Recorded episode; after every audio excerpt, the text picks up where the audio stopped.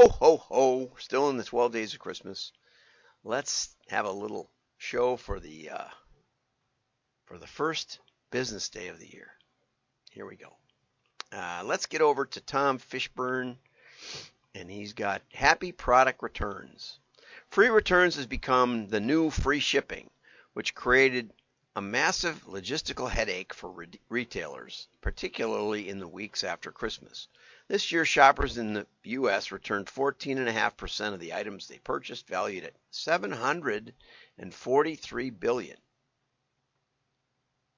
They returned seven hundred forty-three billion dollars? I don't know. We'll get the real details coming up. But as you know, uh, many, including my family, consider the return policy part of their shipping or their shopping strategy.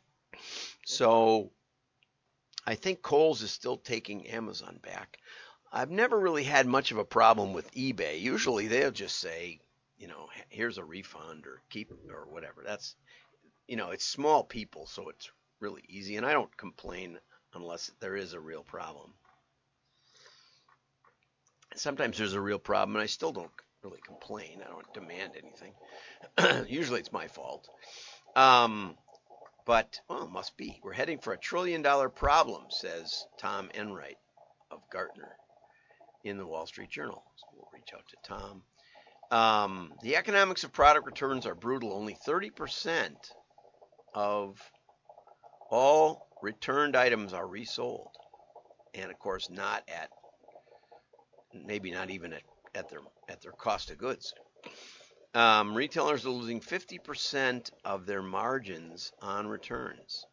Okay, it's a big problem. A recent survey from a logistics company found that forty-nine percent of retailers believe that product returns are a severe problem, up from just two percent a few years ago. That has some retailers like Zara and H and M starting to crack down on returns with a shorter return window, return fees, and even keep-it policies. I'm not sure what that is, but I'm guessing that, uh, you know, we'll give you half the money back if you just keep it. That would be a, that would actually be a net gain, right? If we returned half your money, especially it would it would only be good if, if you actually paid for it. So that would limit it. Um, customers are now trained to expect free returns, as and returns are every bit a part of customer the customer experience. Yep, I bought some shoes from Zappos, and they fell apart. I mean, flat out, they just fell apart. Uh, but I'd had them a while, you know. I wasn't claiming that they were they didn't fit. I was claiming that they fell apart, and uh, they didn't care. They said that our policy, once you've worn them, is you keep them. And I've never bought from Zappos again. Just F Y I. This is a good reminder for brands and retailers to think about what they stand for beyond the lowest price or the biggest deal. And here's some fun stuff. Five stages of price promotions from July. Okay. We don't discount. This is a premium brand. The spike in sales would be nice. Once you start, it's hard to stop. Buy one, get two sale. This is denial, anger, bargaining, depression, acceptance. That's... uh. The stages of grief also. Okay, good news. We finally found a way to offer deeper discounts than our comp- uh, competitors for Black Friday and Cyber Monday. I think we can go deeper. Going, up, going out of business sale. Now, we were once tricked into going into a retailer because he had a sign that said going out for business sale. It was on our honeymoon, and we were young and foolish, and we bought matching T-shirts from Bonita Beach, Florida, with palm trees and such. Uh, you know, it wasn't it wasn't a bad deal. I had to give him credit. So you change the out to for business, and you can make this work. Okay. twelve days of Christmas. Deals a dealing, sells a selling. Free with free shipping, price promotions, buy one get ones, cut rate coupons, half price offers, clearance sales, discount codes, markdowns, giveaway, and lots of devalued brands under the tree. Right, exactly. You know, I tried to I tried to uh, shop from J. Crew, and, and every time I, you know, like I I, I had a discount code, but it didn't work because it was forty-nine ninety-five and it needed to be fifty dollars. So I put another item in, which then had a different discount code and was actually only like a, a fifty dollar item for eleven dollars. But then that undid the other discount code.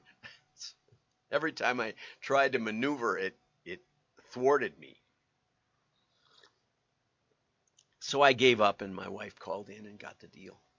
Uh, this pair is so perfect, I can't wait to buy them cheaper online somewhere. What's your what's your Wi-Fi password? Oh, that's from twenty thirteen. Yeah, I remember that one. Okay, so, and you know, let's go over here to see the the real extent of it. This is the real numbers that Tom Fishburne was alluding to.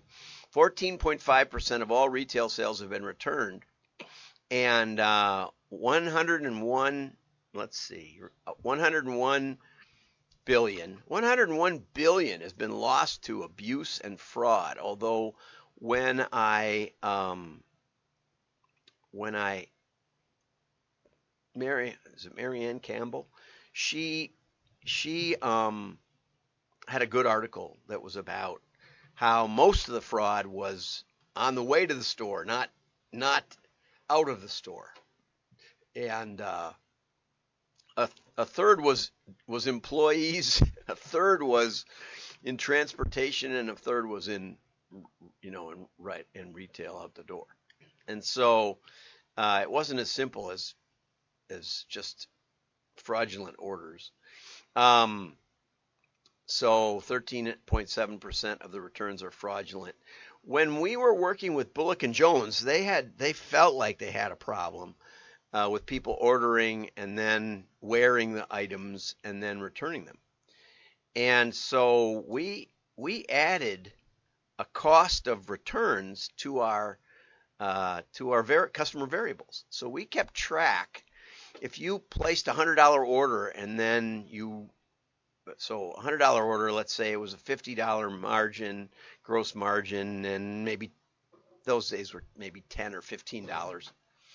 For shipping and handling, okay? So you had a thirty-five dollar net profit on the order, more or less. And, um, oh, maybe advertising. We'd suck some more out of there for advertising, ten percent or something. Okay, so anyway, you're down to, you know, ten dollars of profit, net profit, after we mailed you and all that. Um, but now you return it. And so now you've got zero, you've got a one hundred minus one hundred, and you also have a ten dollars, fifteen dollars order processing cost. Okay, so now you've got a negative five dollars or whatever. And so no matter what your R F M, because you had a negative cost of goods, I mean a negative EBITDA net profit lifetime, lifetime value, uh, you were much less likely to get to get remailed. And I'm often surprised that more mailers don't use that sort of thing. We, I remember Hammacher Schlemmer really liked that too. Um, that's an easy way to incorporate your return problem customers into your customer selection in direct mail. Okay. Now it's harder in every other medium because you don't know who's really seeing your ad. Okay. So anyway, uh, it's a big problem, and uh, online sales had almost eighteen percent, which means that probably the retail sales was more like thirteen percent. Okay, and half of the in-store returns were began their life as an online purchase, and that can be partly because if you go to most websites, there's no uh, there's no good dimensions of a product given. There's no size reference, right? What is a size reference? Well, you know, if you're selling a golf shirt or you're selling what would be what would be something that's well, like a golf tee could be various sizes. If you put it next to a golf ball, golf balls can't be various sizes, right? So if you put a, uh, you know, some kind of kitchen item, you might want to put next to it, you know, a kitchen measuring spoon or something like that. So that in the picture, there's something that gives the, your brain a reference point as to the size. Or you group a few similar sized items together so that there's a reference point. So many times I bought something online and it's considerably smaller or considerably bigger than I expected. Why? Because my brain provided the size reference and the uh, and there wasn't anything else to, to go on.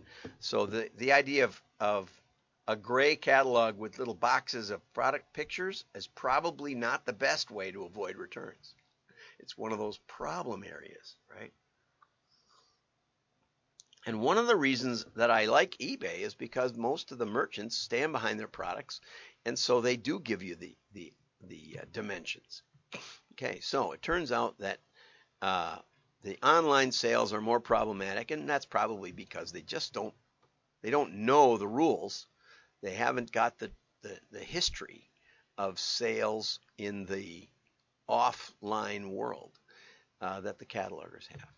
Okay. This was an interesting article, Mark Ritson's top ten marketing moments. Uh, his first was Amazon's Christmas turkey, and that was the uh, that was the commercial where the where the three little old ladies went tobogganing with their helmets and other stuff that they bought from Amazon. I liked it. I talked about it, and Ritson kind of liked it, but most importantly, uh, John John. Oh, brother, John Evans, I think it is, over at System One, liked it a lot. Okay, so I know it's John with a J O N, no H, not much I remember. But anyway, uh, and so System One ranked it in one of its highest, in, as one of its highest ranked fall commercials this year. So Ritson says, you know, doesn't matter what I think of it, it's what customers think of it, right? And Amazon produced that one themselves in-house. And I think it was, I thought it was. I thought it was wonderful. Teared me up the first time I watched it because it was reminded me of t- tobogganing in my youth. Okay. Uh, Netflix increased their prices. You know, some people do it pretty well. Um, the first thing they did was knock off friends and family. If they would have raised the prices first, but let you keep your friends and family on your account, we might still have it. But my daughter, who shared it with me, got so upset she canceled it for herself and for us. And we haven't really missed it, to be honest. There's plenty of T V out there, right, if you just want to watch stuff. And how about those Packers?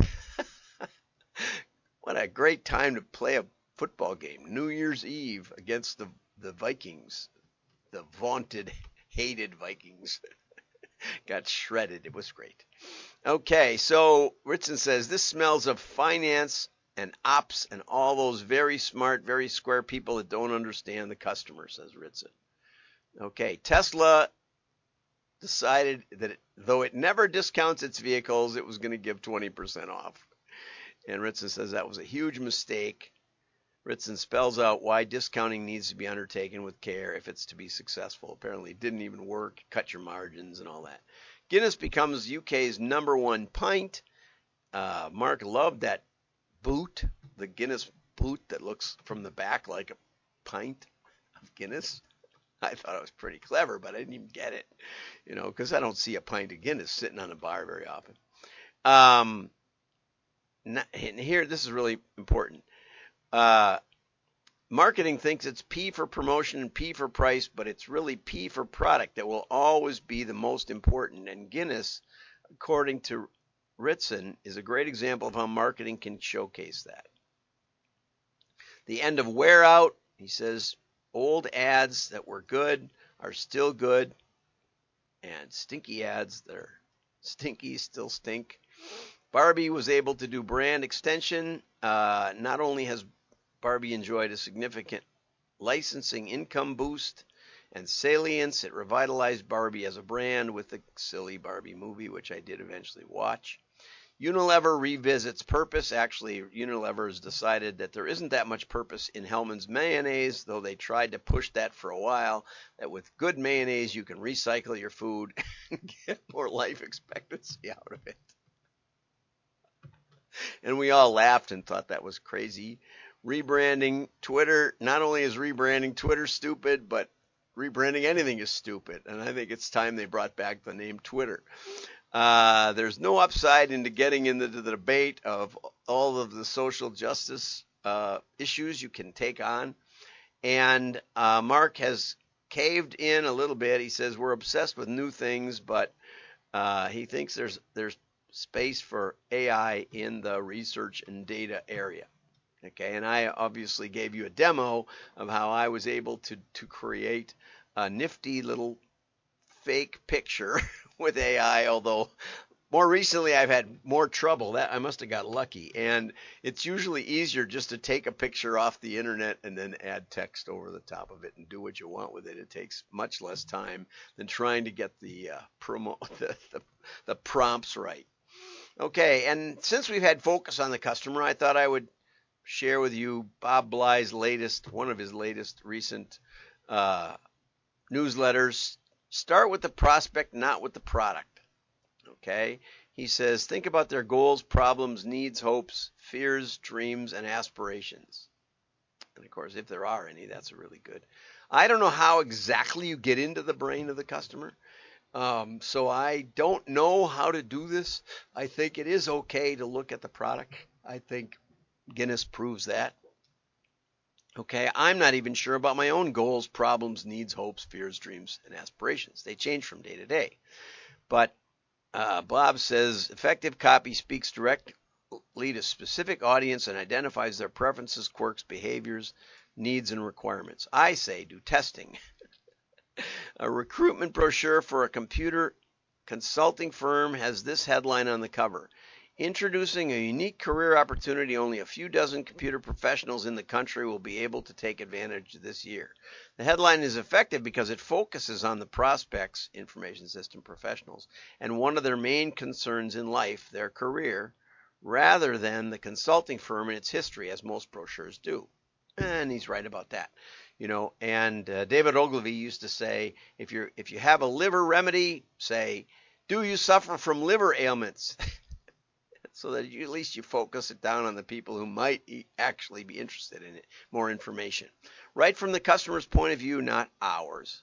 Example, introducing our Guard Health employee benefit program. Instead, write it like this. At last, you can combat the huge health insurance premiums threatening to put your small business out of business. Okay, and I think that's good, good news from Bob Bly. That's it for today. Like and share. Your friends will know you're smart. I'm John Miglash for the W D M A. I'm going to b- build a new page for the twenty twenty-four show notes. Going to start over for the year. And uh, don't forget, if you want to call and talk, the number's down below. Bye-bye. Happy New Year.